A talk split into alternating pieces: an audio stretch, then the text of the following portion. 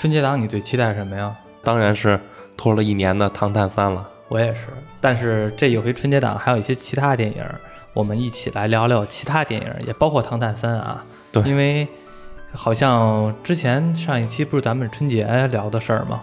我还没说完，就是感觉现在春节一到大年三十儿吧，大年三十儿其实都正常的，但是初一到正月这段时间吧，去电影院看电影成为我们普通老百姓一个挺普遍的一个活动了。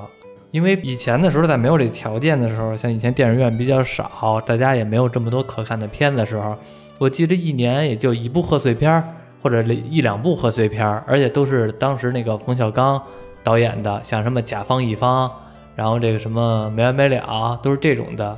对，每年一到贺岁就是以冯小刚为主嘛。对，因为那是以前咱们家里边也没有比较近的电影院，嗯，所以也没那么方便的条件，都是看 VCD。对，或者看电影频道。对，后来呢，随着电影院特别发展，然后冯小刚呢倒是不怎么出来了，因为最近一部好像我都忘了是什么了，都没怎么拍，可能是《芳华》最后进一部。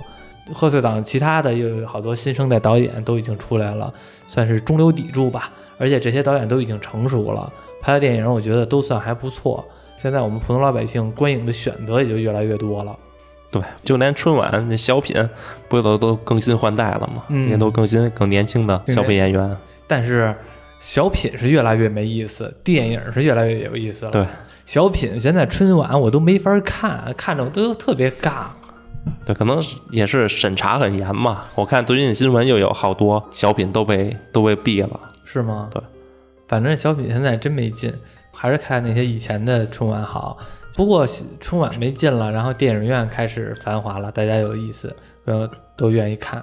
现在今天我们就来聊聊最近春节档这个上映的这几部电影，包括说我们想看哪一部，或者说可能会看很多部，但是最期待的是哪一部？对，反正每年一到春节这阵儿，不是一期春节就是一期春节档啊。对，用这两个来给我们增加一个那个节目范围。不然的话呢，老录一些干货，这说句不好听的，这些节目在我们的眼中就是掺点水，某一期掺点水就完了。然后春节档先一步一步来吧，但是我觉得把最把这个唐探最后说，因为肯定是我们两个是都是最期待的。我相信所有看春节档的都是最期待的唐探。对，我看猫眼说点想看的好像已经四百多万了，四百多万应该不止吧？哦，还没有四百多万，还三百万。没有，我看说那猫眼儿，猫眼儿那个点的想看四百三十多万。哦哦哦，我说的是豆瓣儿，那咱俩说的不是一位置。一步一步来，我觉得可以先看看，可能那个名气没那么大的，换句话说就是预售没那么高的。其实最近这个人潮汹涌，好像预售没那么高。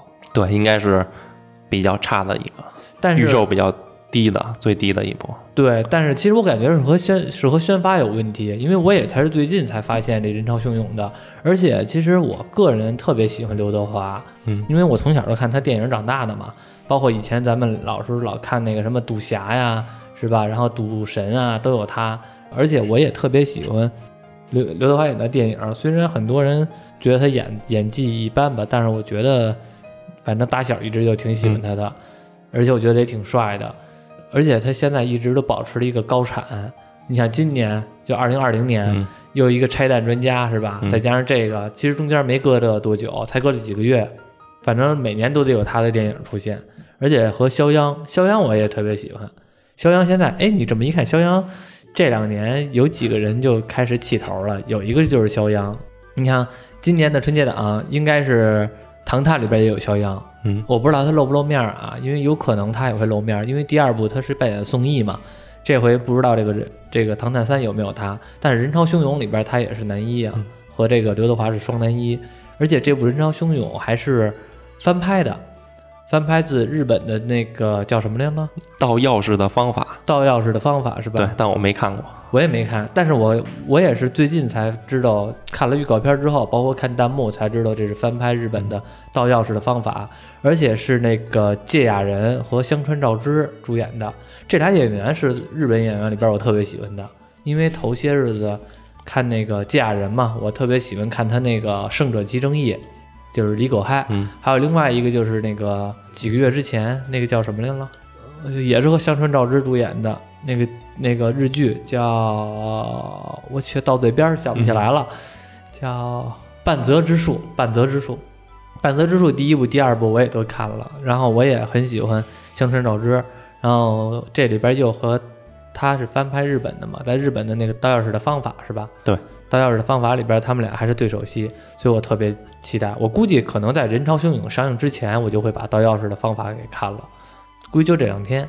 那你看完盗钥匙的方法，还会去看人潮汹涌吗？会啊，我也要会比较一下啊。因为说这个预售不太好的，一方面可能就是有人看过盗钥匙的方法了，就不想看这翻拍的了。我觉得不是吧？我觉得可能是因为宣发的问题，因为毕竟看过盗钥匙的方法的人还是比较少嗯，像我就没看过，但我也不想看这人潮汹涌，啊。因为我看完这预告片有点一头雾水，看不明白的感觉，我还不知道他在要讲什么，就感觉就是讲群演群演的生活。嗯但我看他那简介说的是刘德华扮演那角色跟肖央扮演那角色，他俩身份互换了。对但我在预预告片中完全没看出来这俩身份有什么互换，有啊，预告片里边能感觉出来呀。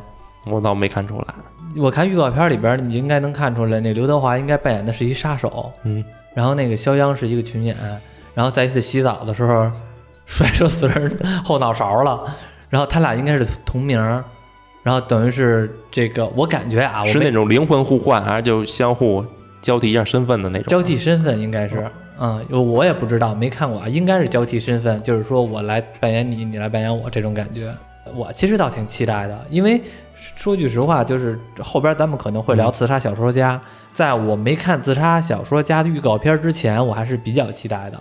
但是看了《刺杀刺杀小说家》的预告片之后吧，我就觉得挺不期待的了。我还挺期待看《人潮汹涌》的。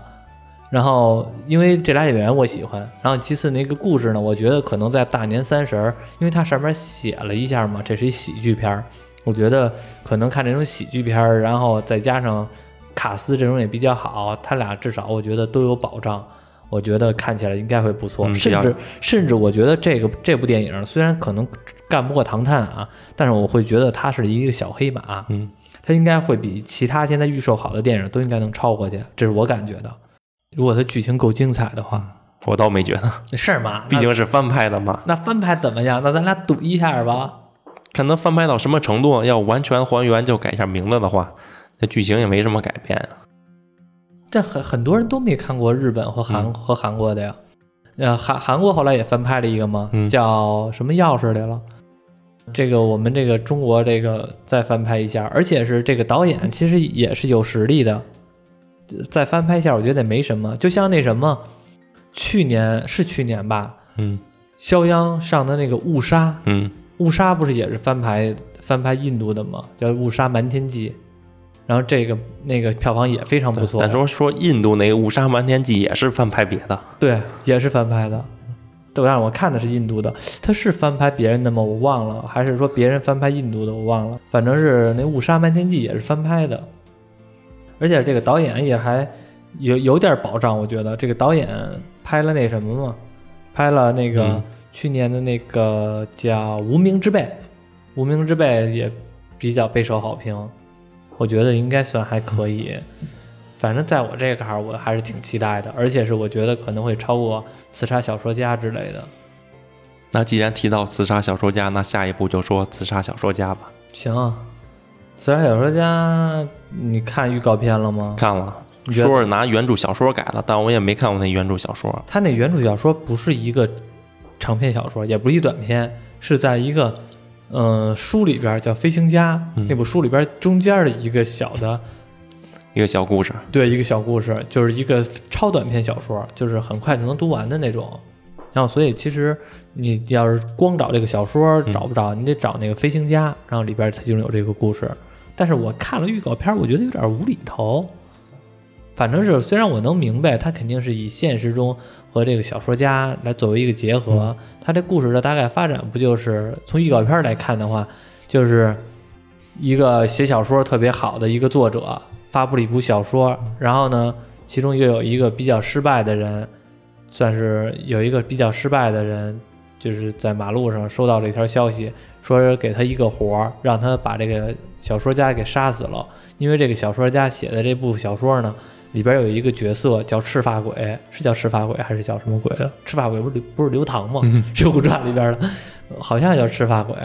赤发鬼里边那个经历的任何事情，比如说赤发鬼嗯胳膊断了，然后那个现实生活中一个大富豪，他也就胳膊开始受伤，然后如果他脖子被勒到了，他也会被勒到了，所以他会觉得好像是这个小说家写的这个赤发鬼的这个故事直接映射到了他。如果说赤发鬼死亡，他可能也会死亡。而这部小说呢，还有三天就要结尾了，就要完结了，所以他非常担心这个赤发鬼死了，所以他让这个人来来作为一个杀手，把这个小说家给杀死了，是有一这么一个故事。但是这故事中间还有一些隐身的东西，比如说这个杀手他有一个女儿啊，然后或者说这个小说家的这个作者和这个富豪究竟有什么直接的关系？因为肯定我觉得会脱离一定玄幻。我觉得啊，他不会说纯玄幻，但是他会拿玄幻作为一个引申，作为一个暗喻。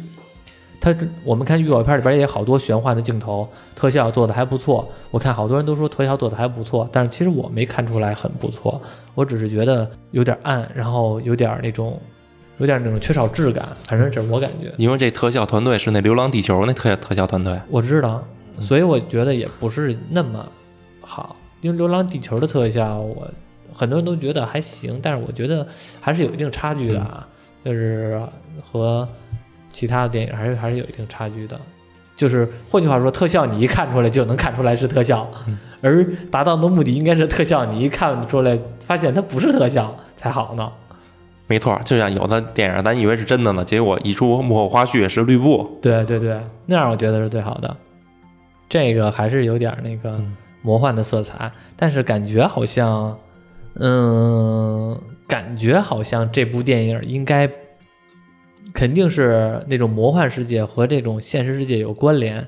我估计啊，也就是那小说家其实知道了这个大富豪的一些什么秘密，然后只不过呢不太方便直接的直接写出来，所以用小说这种形式嗯来列出来他的犯罪的事情。然后这大富豪呢，其实肯定也没有说像西魔幻世界中的赤发鬼胳膊断了，他胳膊真断了，或者说受伤了，他也自个儿也受伤了。我觉得应该没有这个环节，而是他以拿这个作为一个借口，让这个杀手刺杀这个小说家。我猜啊，具体我也不知道，要是不对的话也别说我，因为我也是瞎蒙的。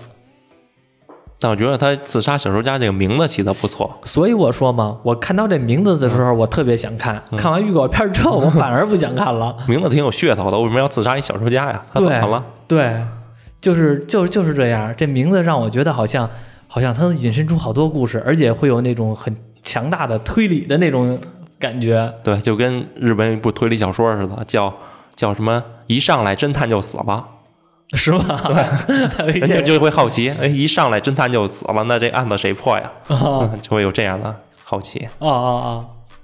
是，我看了一下，这个里边主演有这个《四大小说家》，这主演有这个雷佳音和杨幂，还有董子健。嗯嗯，其实他们仨不算是那种特别有号召力的，我觉得不算。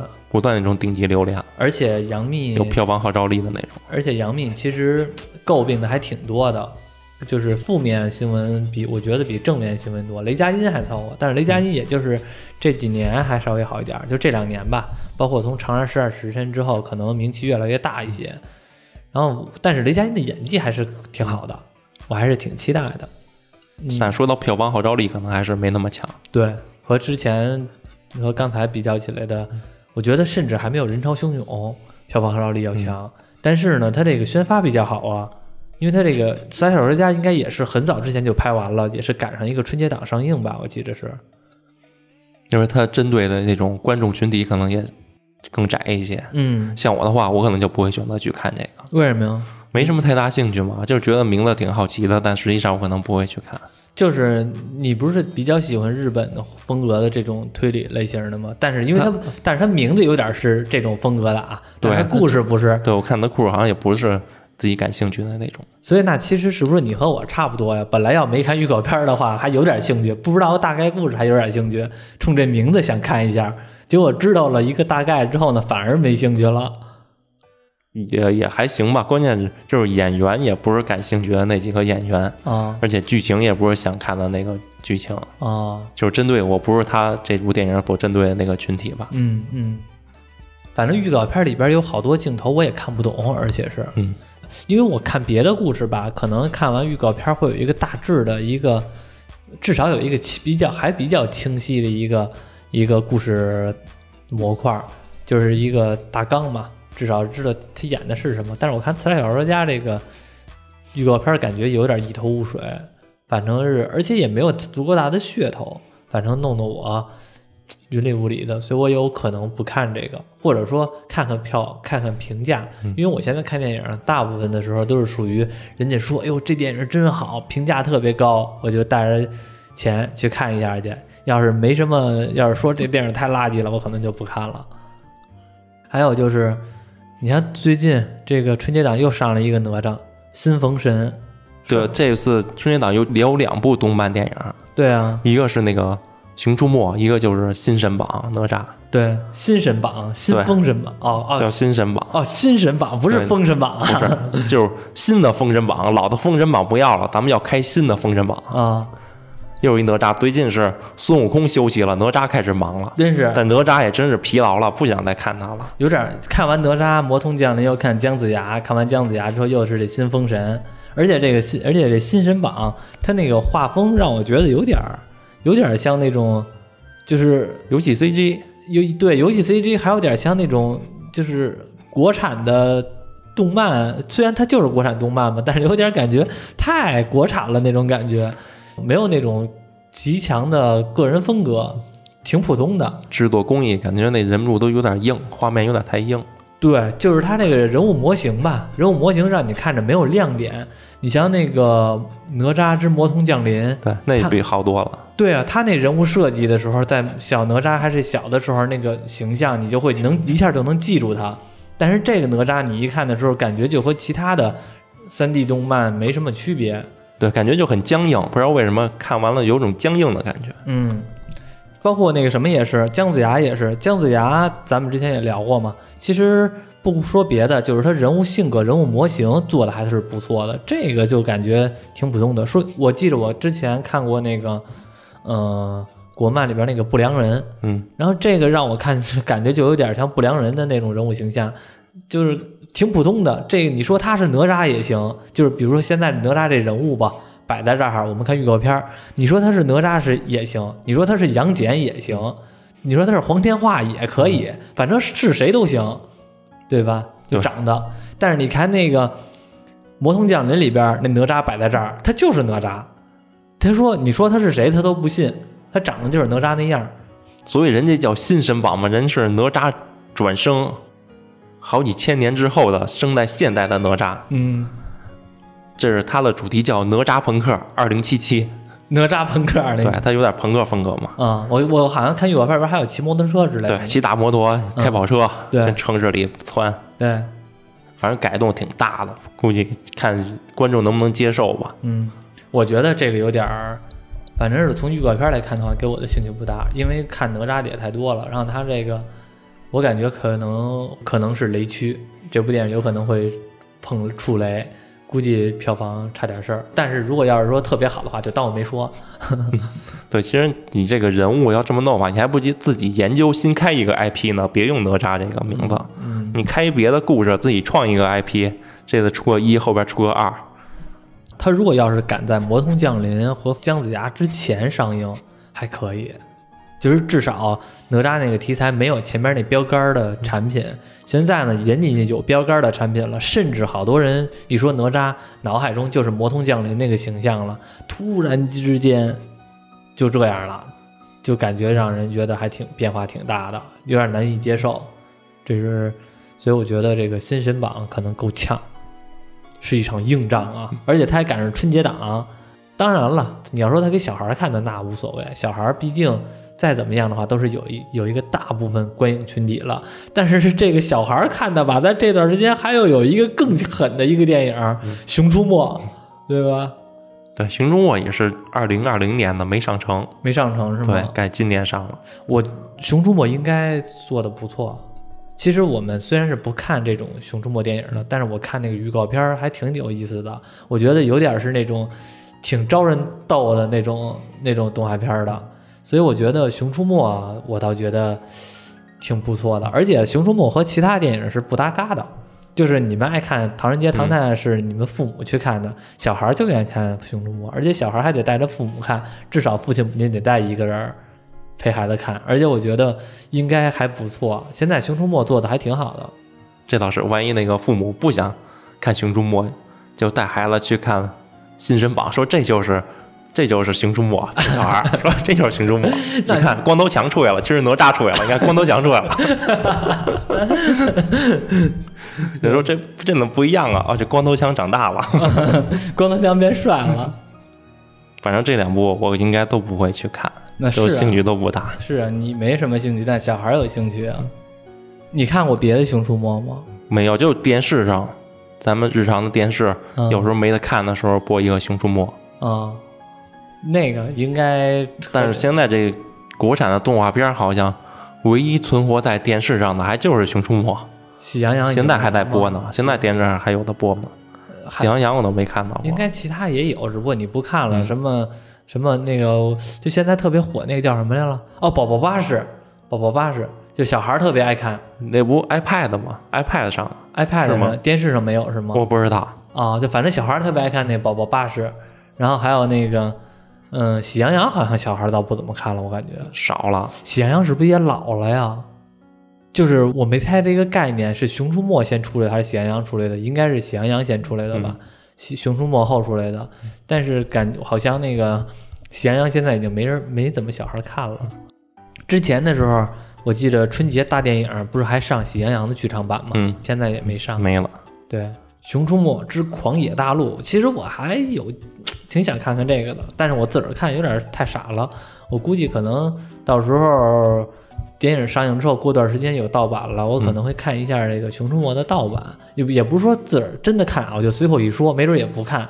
就是我在琢磨着想见识见识，现在的《熊出没》已经做到什么地步了。我从那个预告片来看，是真的还挺有意思的，就是有点那种美国式的那种搞笑的、嗯。不说有都有点像什么那动物城、疯狂动物城，对，就是有点那种感觉了。所以我还是真的还挺有兴趣的。所以我觉得《熊出没》的票房应该不会太差。大人小孩可能都能接受，他在走这个方向，合家欢电影。小孩可能就是看一个哈哈乐，夸张的表情，大笨熊大和大笨熊二那种傻了吧唧的。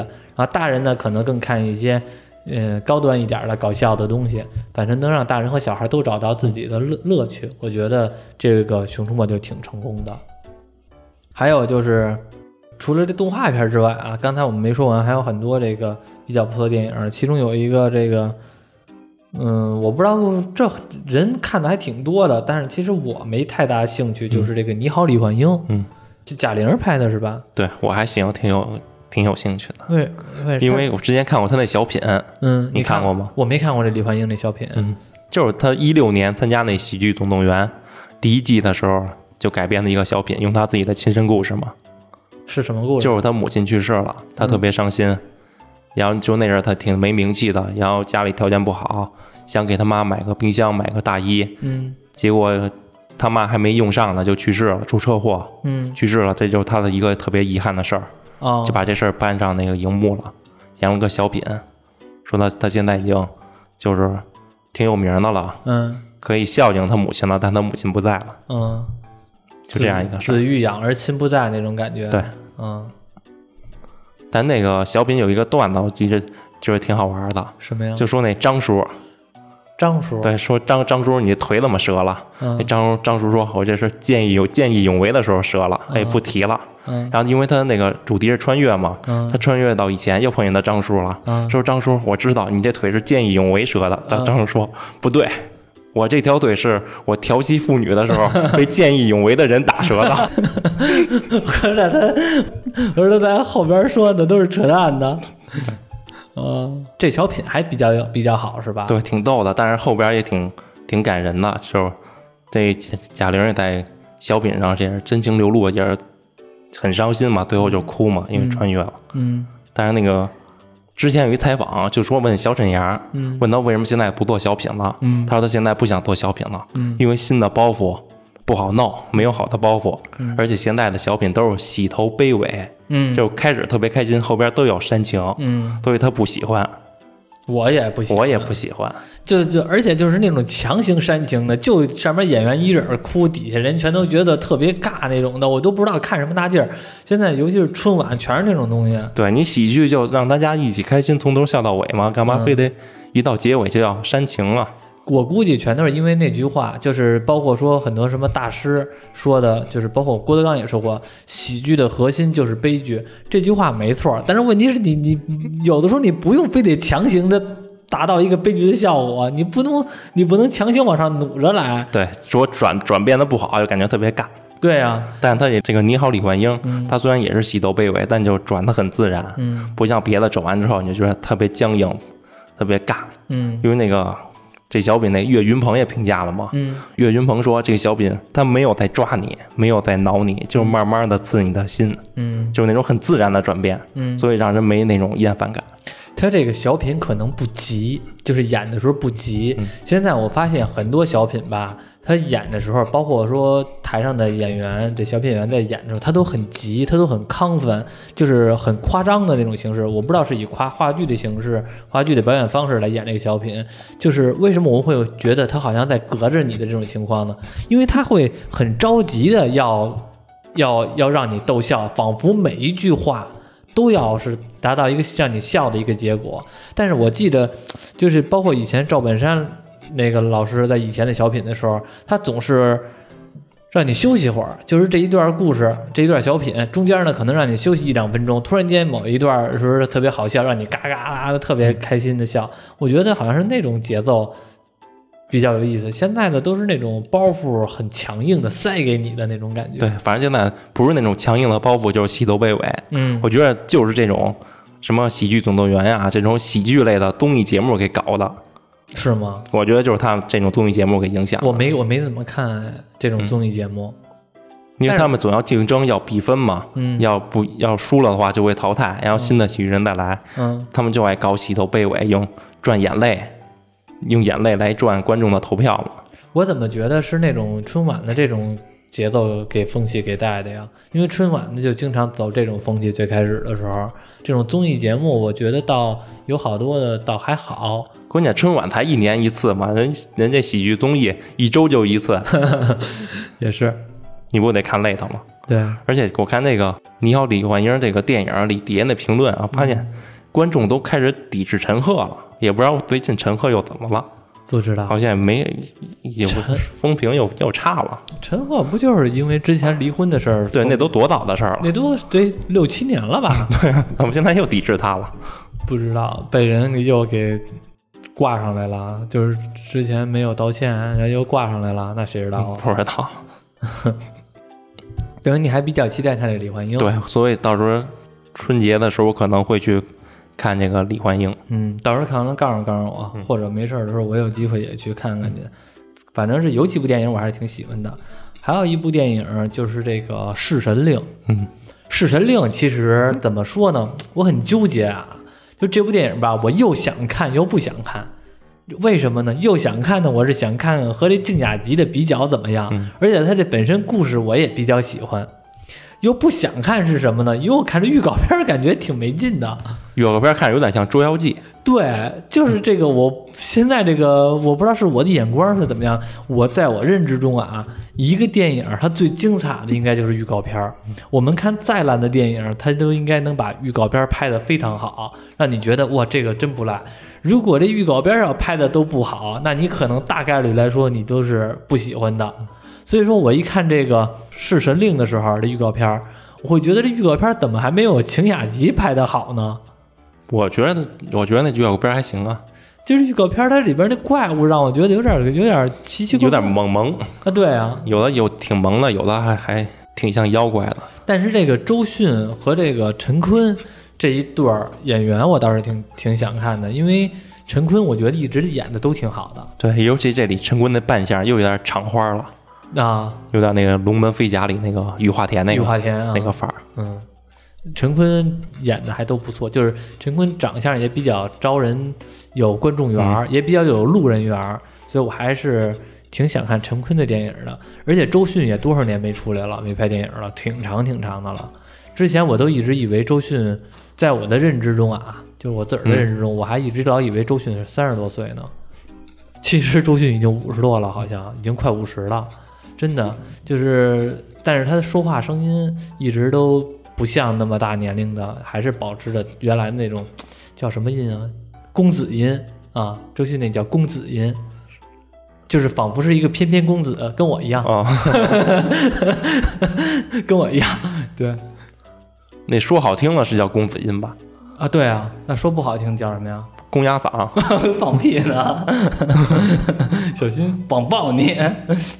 反正后差不多，嗯，我我都忘了我上一部看周迅的电影是什么了，好像还是画皮呢。画风声哦，对，呃，风声早还是画皮早啊？我也不知道。反正不，对，你说的没错，反正上一部看周迅电影不是风声就是画皮，嗯这俩应该差不多，都得隔了有五六年了吧？压根儿也没出来，估计不止了。是吧？真的很久了。哦，对，你想，风声是我刚上班那阵儿看的，所以说周迅和陈坤倒是挺期待的。然后，只不过这个《弑神令》看预告片感觉有点儿，我不现在是不是看奇幻电影有点疲劳了？其实我觉得可能是我的课我的问题，对奇幻电影有点儿不感冒了。你像刚才咱们说的《刺杀小说家》带点嗯奇幻色彩，然后这个《弑神令》也带点奇幻色彩，我好像兴趣都没有那么大。但是如果他要是说不是奇幻色彩，而是那种像我刚才说的那种捉妖怪的，就是不是那种妖怪，就是那种还是挺吓人的那种妖怪，别萌了吧唧的，我可能还有点兴趣，有点半恐怖的，就是鬼片儿、半恐怖的妖怪片儿那种，我还有兴趣，懂我意思吧？就是比如说他的妖怪是那种真的带血的火辣的，然后很怪诞的那种形象，我会看的欲望还是比较大的。但是如果要是那种比较萌式的，我就觉得好像，嗯，差点事儿了。但我看他这预告片这里妖怪挺多的，嗯，而且他这是根据那阴阳师游戏改编的嘛，嗯，他可能也引用了游戏中很多知名的妖怪。他应该也是网易给投资了吧？嗯，应该是吧？你玩过阴阳师那游戏吗？没玩过，当初住的时候我下了一下，结果没玩几分钟就删了。你觉得好玩吗？不是它不好啊，我那阵儿手机的时候耗电量有点大，完了游戏有点耗电量有点大，对，而且它那种回合制的，那时候我已经不喜欢玩回合制的了，觉得太费时间，其实打得太慢。其实阴阳师刚上的那阵儿，那个游戏刚上那阵儿，我嗯正正好就是也是在一个公司嘛，然后是渠道公司，然后我们其实每回都是一些新游上线的时候都会评审，然后很那阵儿有一相当一段时间，很多时间都没有好游戏，然后我拿那个阴阳师我进行评审了一下，我其实觉得这个游戏挺好的，有火的潜质。嗯当时我就觉得阴阳师这游戏有火的潜质，因为我觉得首先它的 IP 题材在那段时间是一个市场的空白，嗯而且它这种噱头足够大，而且做的美术风格呢还是那种日式的。日式的那种风格其实挺招人喜欢的。它是在一个红海当中的蓝海，就是所谓的红海，就是游戏行业。但是游戏行业中始终会有一部分蓝海的存在，就是比如说题材的受限、题材的特殊、美术风格的特殊，它都会有一些东西能存在的。所以那阵儿我会觉得《阴阳师》这个游戏能火，我当时还跟我们领导嘛，我说这个游戏明天给他排排位置，排大位置。而且我那领导也是当时是网易的人，就是他不是网易的，他是从网易出来的人，他还觉得看不上，他说这个我没看出来这游戏哪儿厉害，我觉得到时候肯定有那个也是因为那段时间上了很多游戏，说他说我觉得那阵儿都是被其他游戏给淹没在那个市场中，我觉得不会火。我说这你就排吧，明天肯定特别好。他说那咱赌点什么吧，咱就明天赌一顿饭吧。我还怂了，我说那别去啊，我说你就排吧，肯定好。他说他说你连你你连一顿饭都不敢跟我赌，你还不是他没说一顿饭，他说他说二百块钱还是一百块钱来了。他说你连这一百块钱都不敢跟我赌，那你这个那就怎么就差点事儿。结果第二天真正阴阳师首发的时候。各大渠道都排的还比较好，而且呢，因为我们能看到收入嘛，就是在我们各个各个渠道的时候，我看我们这个渠道阴阳师的收入真不错。我说你看见没有，多好多好！我的领导还说那管屁用，你也没跟我赌，排吧。对，是，所以现在这阴阳师好像热度也没降，玩家也挺多的。阴阳师这热度真的还炒起来了。你想，一个游戏做的还算不错，然后。而且阴阳师的歌原声音乐，就是我记得是叫和乐团，然后做了他那阴阳师的这些片头曲啊、片尾曲之类的，我还觉得还挺好听的。那昭和风还特别特别明显，真的还不错。然后，所以我觉得阴阳师这个题材还真让网 还真让网易做起来了。后来包括又做的《决战平安京》，然后做的还都算挺不错的。虽然我没玩啊，对，好像还有一个卡牌式的游戏，忘了叫什么名了，大师一直玩。玩来的也是阴阳师啊，对，也是拿那个阴阳师改编的一个卡牌游戏嗯。那个团队做的还真，这个 IP 算是还真做起来了，挺好的。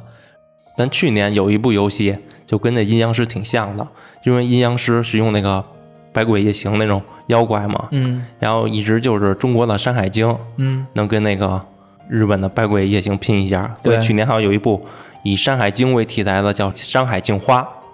就跟阴阳师挺像的，嗯，那个游戏，嗯，反正刚上刚上的时候挺火的，后来就人气就不行了，降的特别快。啊，你说那游戏是吗？对，游戏有点难，游戏现在市场的话，成本太高了，推广很难做起来。因为我比较了解游戏这个行业嘛，其实有的时候成功与否，其实一个是钱的事儿，一个是游戏本自身的事儿，还有一部分很大一部分原因，真的可能是运气。游戏现在做的还真挺，就是尤其是国内厂商的这种以赚钱为主要思路的话，要想把一个 IP 做起来，其实太难了。所以说现在很多做 IP 的都不以游戏为入手，先以什么动画片儿是吧？先以这种动漫做入手来炒 IP，以游戏来炒 IP 有点太难了，成本太高。主要是他那个《山海经》背景的游戏跟阴阳师玩的那种模式太相似了，嗯，基本上模式一样，就人都懒得去玩这个，都一样，嗯。没什么新颖的东西，《山海经》这个题材缺少的就是一个真正的，呃，把这世界观架起来那么一个东西。你说游戏架《山海经》，其实还是散，它缺少一个，先是一个比较完全的一个产品。比如说一个动画片儿，在我们小的时候就看过《山海经》里边的各个妖怪打妖怪的，我们脑海中已经有一个大的世界观，但是。通过游戏来补充，那可能会好很多。你要单独的游戏来架一个《山海经》的世界观吧，还是有点显得散，不太成系统。对，而且他那风格好像还是日式的，虽然用的《山海经》这个题材的那个人物那个例会，例例会，对对对，例会。嗯，所以说这个《弑神令》感觉给在我这儿可看可不看，就是想看也不想看，我也说不好到底想看不想看，反正是会看。嗯，这个说法有点傻呀。最后来句会看，反正就是可看可不看吧。所以我对我我对他的期待度一般。嗯，我最期待的就是拿他和郭敬明那个《静雅情雅集》比较，还有那个可能以后不知道会不会上映的《龙夜曲》会比较。这是我最期待和他们比较的事儿。就是具体说本身什么样的话，可能已经不那不那么关心了。但我觉得，如果这是人令这剧情里头。没有什么爱情的话，我觉得就已经赢了啊！对，死神令，嗯，说完了，咱们再说说最关键的吧，《唐人街探案三》，这个期待度，我觉得应该是必看的吧，对于咱们这些人来说。对。这个应该是毫不犹豫的。你买票预虽然是预售，但是我估计可能很难买票。你买票了吗？没有啊。说现在不有新规了吗？说电影院单场上座率不能超过百分之五十。这个我觉得可能再加上这种新规，尤其现在咱们北京疫情的原因的话，我估计可能上到时候这个票，我估计有可能会属于那种一票难求的情况，有可能都会出现。这部电影你说有没有可能超过《流浪地球》啊？我觉得要是没有疫情的话，应该没问题，因为它这一限定上座率，嗯，你想想，一限限制上座率，你得两场才能顶一场。嗯，而且是现在的上座率，而且关键是时间就那么多，对吧？对，就是等春节之后，大家也都该上班了，然后而且是再加上这种疫情的原因，可能大家想看，但是甚至都买不着票。是说是要涨价是吧？那不知道，是我今天听谁说来了？说电影院票要涨价，因为限制那个上座率嘛。所以我觉得这部电影有可能会达到那种一票难求的程度。《唐探一》和二，你还记着剧情吗？不记得，都有点忘了，但就记住一大致的简单的。但隔了这么多年也都忘了。我也是，都忘了大致剧情了。而且我记着第一部的时候，那个秦风。还是结巴还挺明显的。我后来在我看，好像那电影越往后看越往后看，好像秦风已经开始不结巴了。是我是我的幻觉吗？反正我已经记不住他结巴了。然后包括那个，包括那个网剧，你看了吧？没有，网剧没看。你都没看吗？没有。前六集也没看吗？没有。啊，我倒我倒看前六集了。听说后三集不咋样，所以我就没看。但是我看前前六集了，《曼陀罗之舞》和那个另外一个叫什么来了，忘了。就是也是杀人案的那个，那个我倒看了，还可以，没有到特别好，没有到我觉得特别好的程度，就是评分好像是八点多分吧，我觉得没有那么高，但是整体来说也算不错，而且我和唐探算是一个宇宙。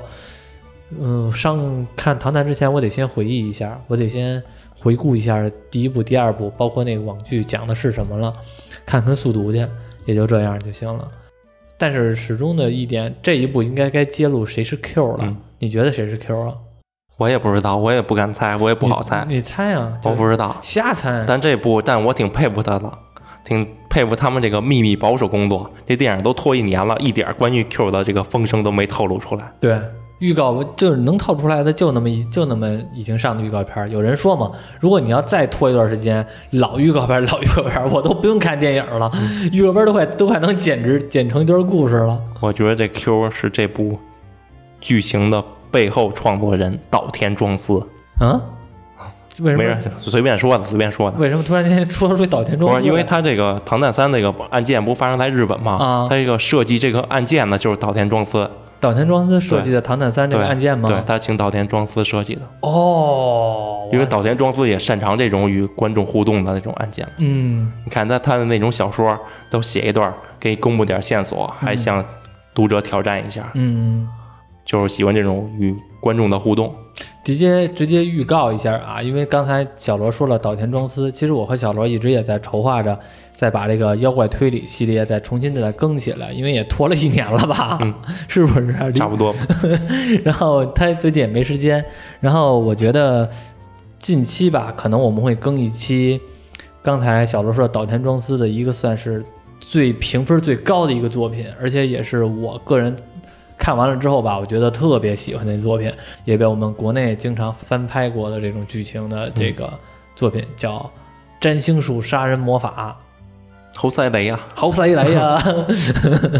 然后所以说，我估计可能这个《占星术杀人魔法》可能在近一两个月，我们把它更出来录出来。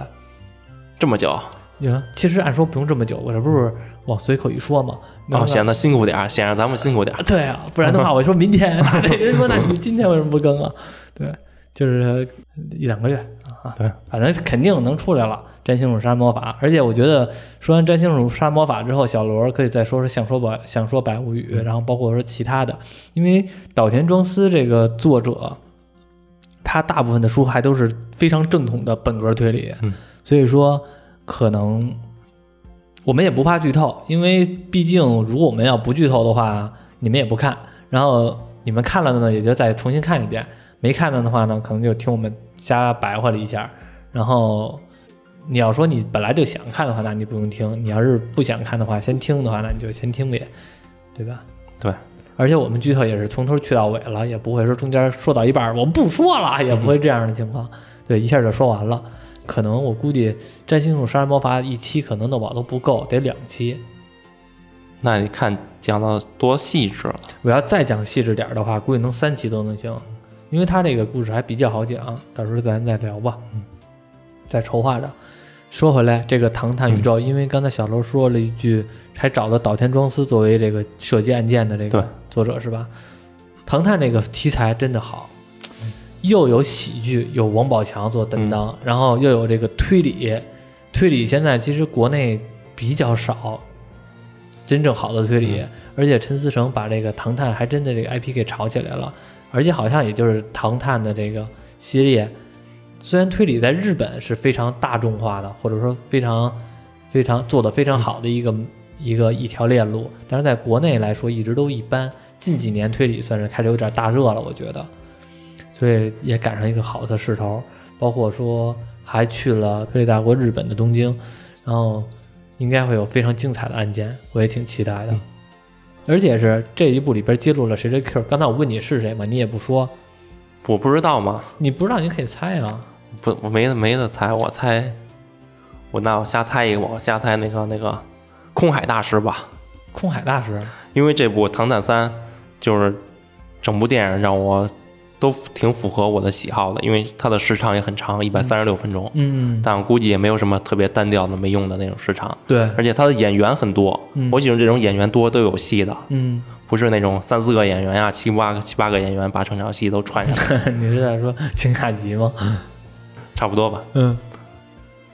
所以他这个演员很多嘛，还有《唐探一》《唐探二》，还有那个网剧那点儿演员都在这三里出现了，对全都集结了。对还出了点新角色，像那个托尼贾也加入了，对，还有那个《妖猫传》演空海大师那个他叫演？员叫什么？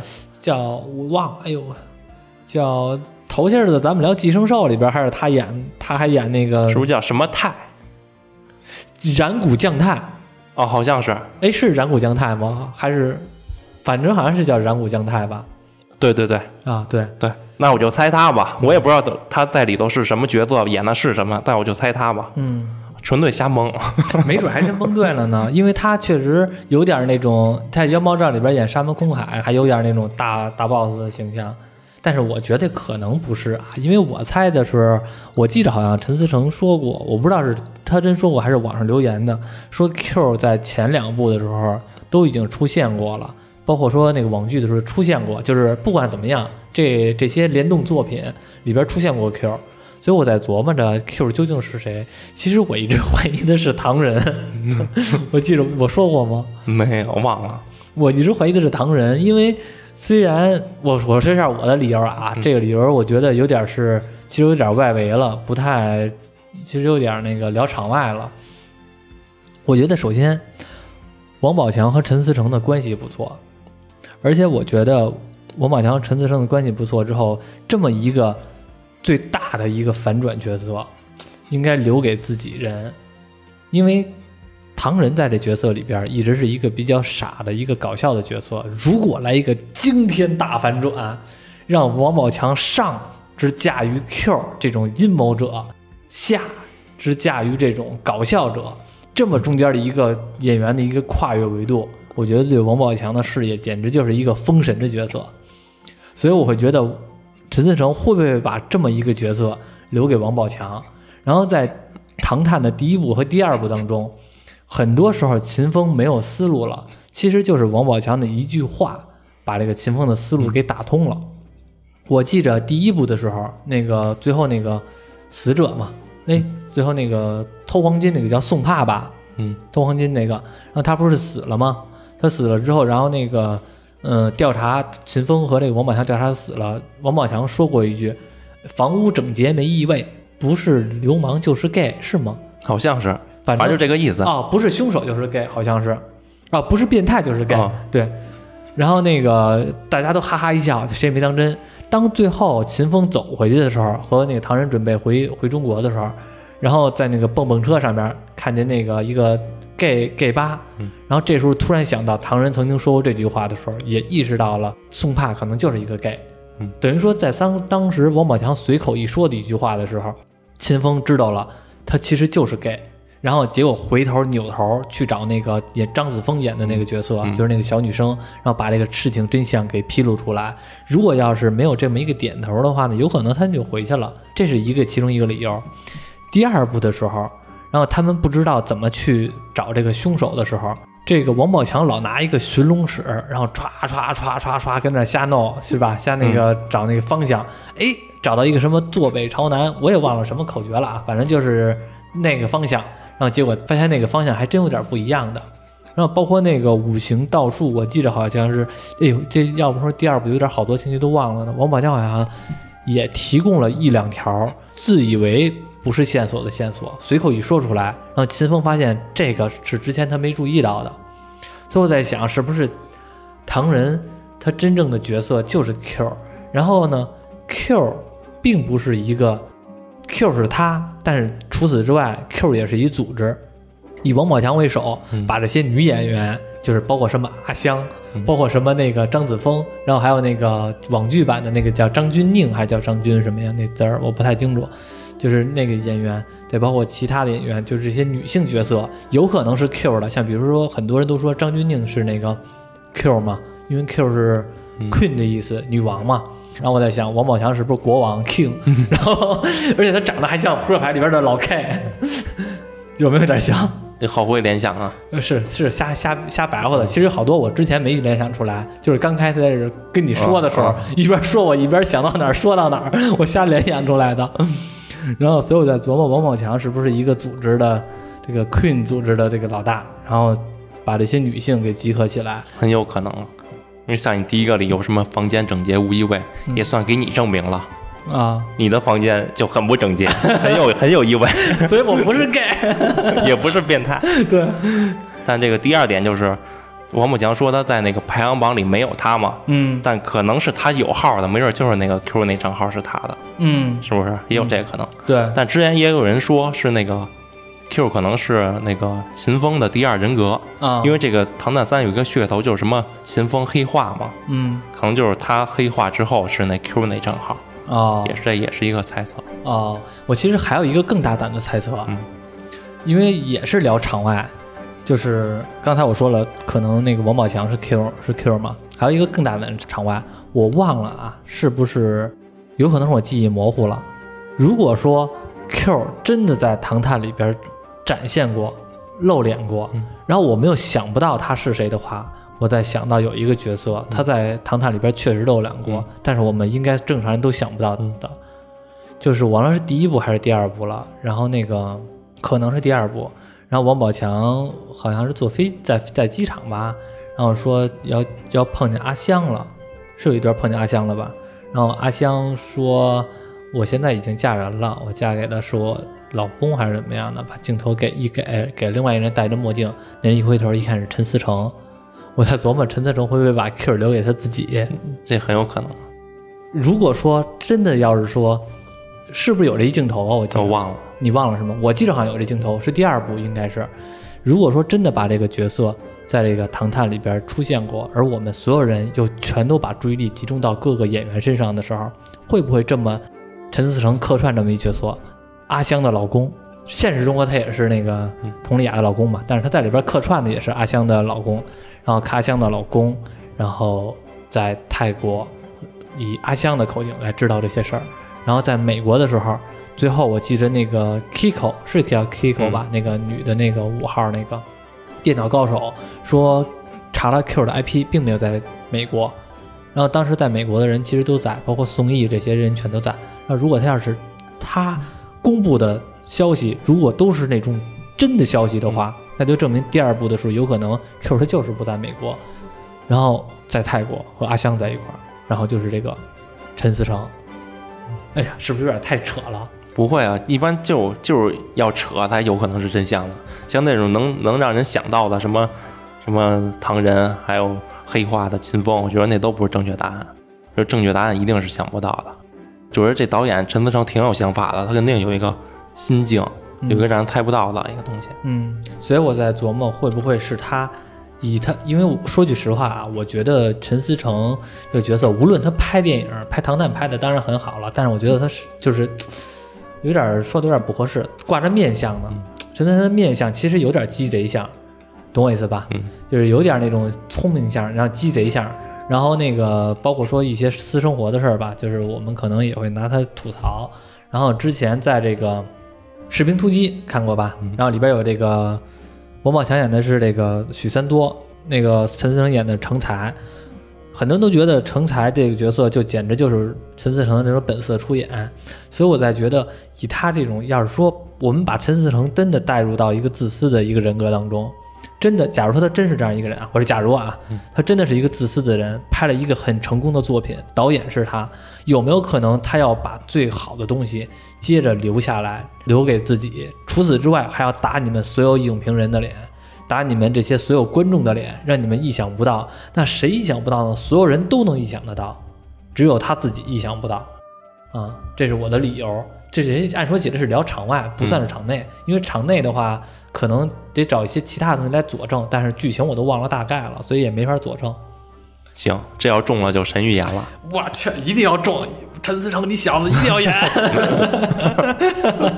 赶紧塞他五块钱，给他我陈思诚打钱，赶紧给他打钱，然后那什么让他关。赶紧给他五块钱，让他让他加演一条。对，希望吧。如果要是真的要是陈思诚这 Q 的话，那就太神了。如果要不是的话啊，假如说是挺普通的一个角色，就是我们。现在包括剧透或者怎么的，已经发现的一个人物的话，假如说已经有这么一个人物的话，比如说什么野田昊，或者吧，或者比如说什么宋轶，那其实我刚才说的所有的理由都是属于那种过度解读、瞎鸡巴扯淡 这种这种状态。对，或者第一部那个小女孩张子枫演那个啊，没准她她智商也挺高的嘛，闲的没事就跟那个论坛上瞎混，嗯，没准这他也弄一第一嘛。对，然后远程操控宋轶也不是没有可能。对，但他这。这个虽然噱头是说排名第一 Q 的现身，嗯，但他怎么现身其实没有明示，对，也没准不是真人现身，这还是论就论坛里发句话，给你来个远程语音。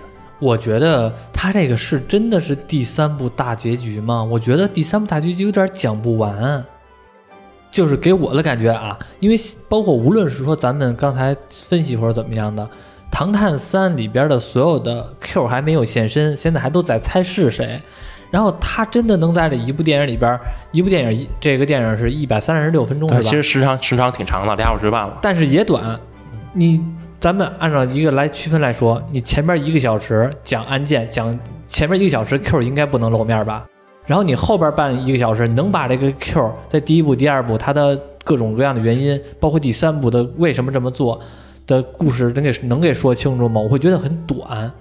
我记得咱们看那个，嗯，那个叫什么来着？《夏洛特神探夏洛特》啊，那个莫里亚蒂没出来的时候，第一季第一集可能露一小面儿，第二集露露一小面，第三集才把这个他为什么露面才那弄出来，引陈了一出人物，最后只能露出来莫里亚蒂的一个人脸是谁，然后呢就完了。当第二部的时候，《神探夏洛克》第二部的时候。得用三集时间才接着铺这莫里亚蒂的事儿，那这个唐探这两个小时这么短的时间，能不能把第一部、第二部的一些坑给填完，再把第三集的坑再填完，然后还要把 Q 这个人物说清楚，包括说最后一个怎么着算一个比较完美的结尾，会不会收的太仓促了？我觉得有点讲不完，所以说唐探是第三部是这个系列大结终结篇，我觉得有点扯。我感觉这个正在一个顶峰的时候，热闹的时候戛然而止，会觉得有点过分了。就是我指的过分是指的是，有可能它不是一个最后的终结篇，而是第三部只是引出来 Q 这个人物，终结就完了。后边有可能又出一个新的系列，之前叫《唐人街探案》，现在叫什么 Q 的。Q 的成长史，这我随口说的名字啊，但是可能新的一个系列就是反而是在讲 Q 的故事，再来三部电影，对，就是这样，是我觉得啊，一个商业的一个我瞎猜的啊，说商商业的一个套路，因为现在的话，你想着是 Q 已经完了，然后再往后的时候再没有 Q 了，这个系列就完了，我会觉得有点戛然而止，会觉得这个 IP 还没有充分的发挥它的作用，你觉得呢？我觉得也是，因为它这个。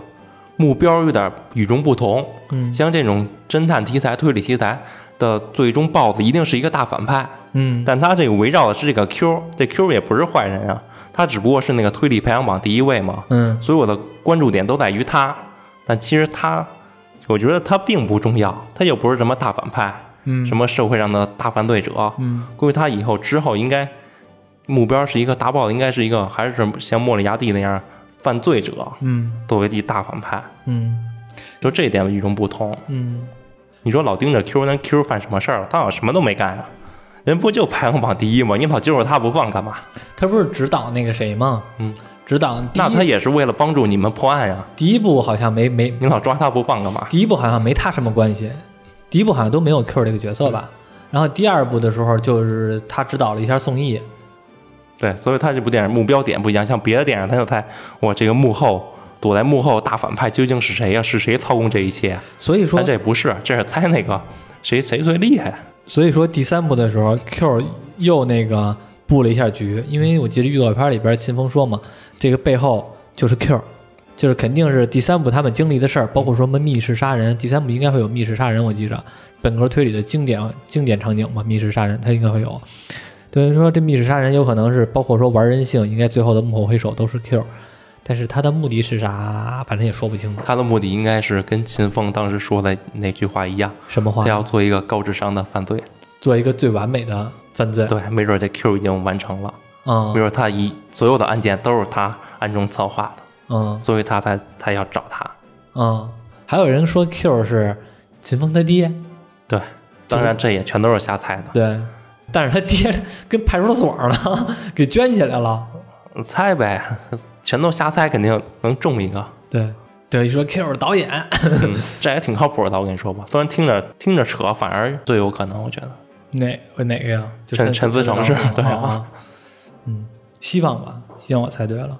哎，你发觉没发觉，就是这个，现在王宝强演技越来越成熟了，越来越喜欢看了，我觉得越来越有观众缘了。对，就是真的，就是王宝我觉得就是从泰囧开始，对，就而且现在王宝强就是说句实话啊，我已经记不起他拍过什么烂片了，他好像也没怎么拍过烂片儿，就是什么角色在他手里边演的，就是你都会觉得他在这角色里边一点都不出戏。对，就算有那种口碑不太好的片儿，但与他无关，还是觉得他演的好。对，那个大闹天竺你看过吗？看过好吗？不好啊？嗯，他在里边怎么样啊？哦哦，这部也不怎样，是是他自导自演的吧？对他只要哦，也不怎样，不对不当导演，就这是他这是他唯一一个就是拍电影的不算特别好的，啊，他是他自个儿拍的。但是我记得之前有一部电影，其实那电影挺没劲的，也是他演的，王宝强演的，那叫什么来了？叫鼠先生，不是不是鼠先生，那鼠先生的神级作品了，那个叫那叫什么来了？就是一个挺俗套的故事，反正他就是一个普普通老百姓，然后从月球上掉下一个陨石还是什么东西，他给捡起来了。然后是那个那陨石也不是有什么超能力，然后乱七八糟，就挺傻的剧情。不知道。叫叫我操，真忘了叫什么了。哦，想起来了，叫不可思议。没看过，没看过是吗？嗯我看过。其实那部电影挺垃圾的，评分才四点三。但是那个和他没什么关系，因为他在那里边演的吧，一点都不出戏，真的演的还不错。然后只不过那个电影的故事就挺没劲的。所以说，我觉得他以这个王宝强来说的话，真的现在看电影，他还真是挺有保障的。就是不管什么电影，我觉得他挺会挑片子的，他挑的片子都算不错的。而且他演的角色还确实都有各自的都不一样，对都有各自的个性，不像有的演员演什么都一个样。对，他要演傻子就演傻子，就从《天下无贼》或者说很多角色都演傻子嘛。要演那种狠的，又能演狠的。你想一个人的杀手，不是说错了，一个人的武林 一个人的武林，他演杀手，对吧？他演那个风雨修，那个也非常棒啊。那直接你想从一个傻呵呵的一个角色，直接跳转到一个一个武痴的一个形象，然后我就记着满脸横肉，然后那个杀人的时候那表情，脸上的微表情还带着点抽搐那个样儿，让你真觉得还挺犯怵的。再包括后来的那个《天注定》里边演的那个，反正演的是一大悍匪，拿枪非常冷血的直接崩人，抢劫的时候当当几枪拿完枪就走，那种冷酷的不苟言笑那种形象也非常棒，是吧？还有包括说获得奖项，然后包括所谓的封神的电影《树先生》那种无所事事的傻农民、无所事事的疯子那种形象，在那个真的还不错。所以说，王宝强我觉得是这一批新生代里边当之无愧的影帝啊，真的是当之无愧的影帝。只要是这些没有偶像包袱的，我觉得都特别放得开。嗯，对，控制自己的五官、面部表情，想想演什么就演什么，而且你感觉他是那种特别努力的那种一个人，就是你你感觉走在路上，他绝对是那种傻实诚的那种形象、那种角色、那种给你带来的气场，但是没准人家在背后下的功夫，你根本就想象不到。对，真的还挺那个，挺有票房保障的，所以我觉得，我记得那阵儿说那什么嘛，周星驰那《喜剧之王》，新喜剧之王，然后不是主演是那个谁的吗？那个女的，嗯叫什么我忘了。哦，对，主演叫那个鄂鄂靖文，就是那就是那女的。嗯然后后来我记得那阵儿看那个圆桌派，然后那个王晶还说嘛，说那个新喜剧之王其实拍的不错，他新喜剧之王拍的拍的其实挺好的，但是为什么评分这么低呢？其实就是有一个地方错了，就是把王宝强那个角色给放错了。王宝强在那里边的戏份太少了，他应该是主演，就能把这个电影给撑起来了。我觉得也是，我在没看那电影的时候，我一直以为是王宝强是主演。对，王宝强他以前以前就是群众演员嘛，对啊，就是从那儿起来的。他又是群众演员，他又能演这种小人物，又能演这种小人物的崛起，然后包括他的性格也是那种诚恳的感觉给你，他演的太合适了。所以我不知道为什么周导就是星爷会把那个鄂靖文放到那个主演位置，我觉得王宝强放那个位置绝对特别棒，可惜了。我觉得那部电影简直就是太适合王宝强拍了，多励志啊！行，我觉得春节档吧，今天其实一聊完了之后，发现我们可能聊的《唐探》的内容最多啊，但是有几部电影是我们觉得可能会看的，然后刚才也给大家都说了，这回这期节目呢就差不多也就这样。大家有兴趣的话呢，春节档的时候可以听我们说完了之后选择性的观影，也可以跟底下评论看看你想看什么，然后或者说我们没聊到的，可能是某一部电影的亮点，我觉得都可以评论在底下说说，是吧？咱们也是互动交流一下。你说完了之后，可能我没回你，但是底下有其他的听众看到的话，可能把你的说的也能当做一个参考意见。那今天就到这里，